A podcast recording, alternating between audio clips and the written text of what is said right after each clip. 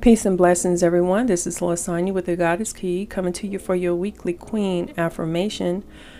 I am reading a section from the book The Queen Code. If you would like more information on the book, please message me through Facebook or Instagram. Um, I have mentioned this book several times before because it has really helped me in my growth into my feminine essence. So, this is Divine Key 14 and it reads Queen, you have more than enough time to do the things you are destined to do. You have more than enough money to begin doing the things you are destined to do.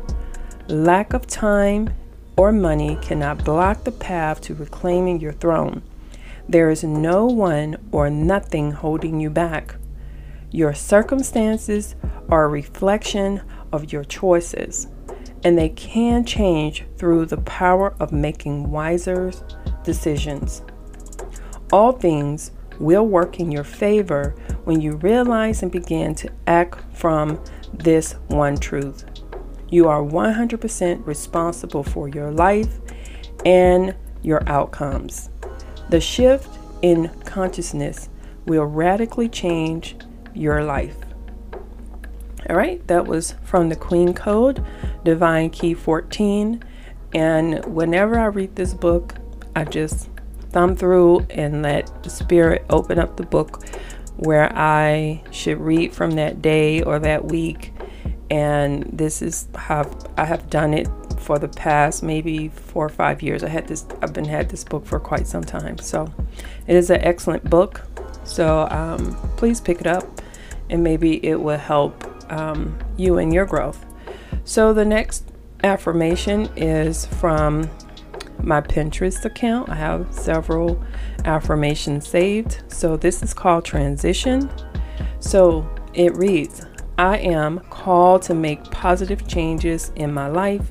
I'm deserving of love, happiness, and help. I am worthy of all things wonderful. I am not afraid of making changes in my life because I know these changes are for my highest good. I'm gentle on myself in this time of transition. I have a clear vision of the direction that I would like my life to go. All of these changes, my heart is centered and my mind is peaceful. I take it one day at a time.